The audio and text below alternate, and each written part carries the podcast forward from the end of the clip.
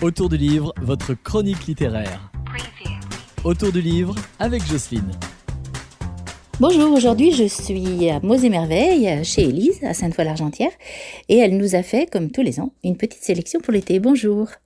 Bonjour Jocelyne. Alors je crois qu'on va commencer par une sélection pour les enfants.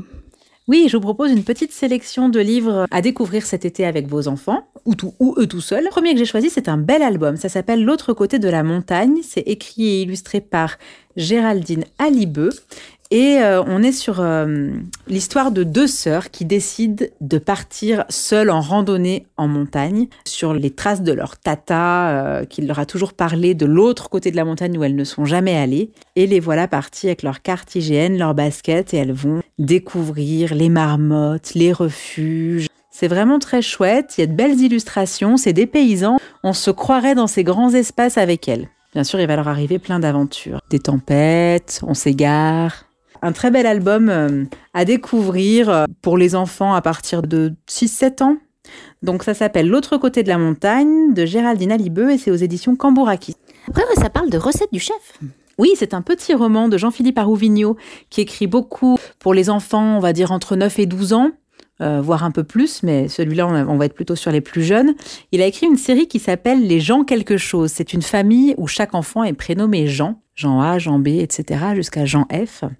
Et euh, donc, dans ce petit hors-série, c'est euh, Jean B, dont on peut déduire la place de la fratrie, si vous m'avez suivi, Jocelyne.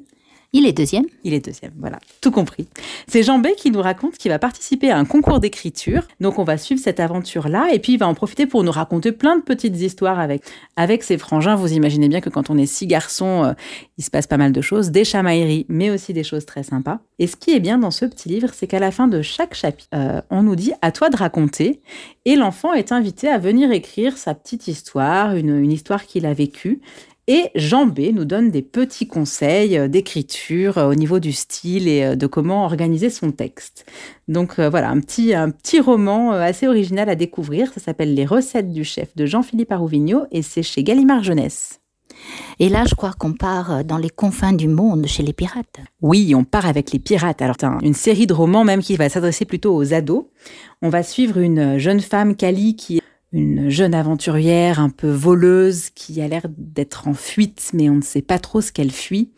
Et elle va se retrouver embarquée sur un bateau euh, pirate euh, commandé par le redoutable Blake Jackson. Pas facile de se retrouver dans ce monde d'hommes, il va falloir euh, faire sa place, mais elle a un caractère bien trempé, donc ça va bien se passer. Et le capitaine Blake Jackson, lui, est en recherche de la fameuse carte des confins, donc bien sûr, on va vivre avec plein d'aventures sur toutes les toutes les mers, euh, des bagarres de pirates. Euh, c'est vraiment le roman d'aventure.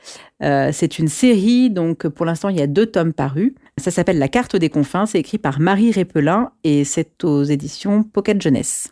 Là, cette fois-ci, c'est plutôt un livre, un beau livre, un carnet de voyage. Un carnet de voyage, mais pas écrit par n'importe qui. L'auteur de ce carnet de voyage s'appelle Edmond de Garenne et est un beau lapin aux belles oreilles. C'est un album, je dirais, à découvrir en famille, en fait, parce que chacun va pouvoir y piocher euh, plein de choses. C'est vraiment la nature vue à hauteur de lapin. Donc on va avoir des belles photos, des dessins, des petites réflexions, euh, parfois poétiques, parfois juste drôles, sur le monde qui entoure ce lapin. Voilà, les fourmis, les carottes, les papillons. C'est vraiment euh, très très beau à découvrir tous ensemble, je vous le recommande. Bon, en vérité, c'est écrit par Thierry de Dieu et non pas par un lapin. Thierry de Dieu est un super auteur qui fait toujours plein de choses dans plein de registres différents, toujours surprenant et, généralement réussi. Donc ça s'appelle Carnet de voyage auprès de mon arbre et c'est édité chez Seuil Jeunesse. Bon, on va se retrouver la semaine prochaine pour parler des adultes, non? Oui, avec plaisir, merci.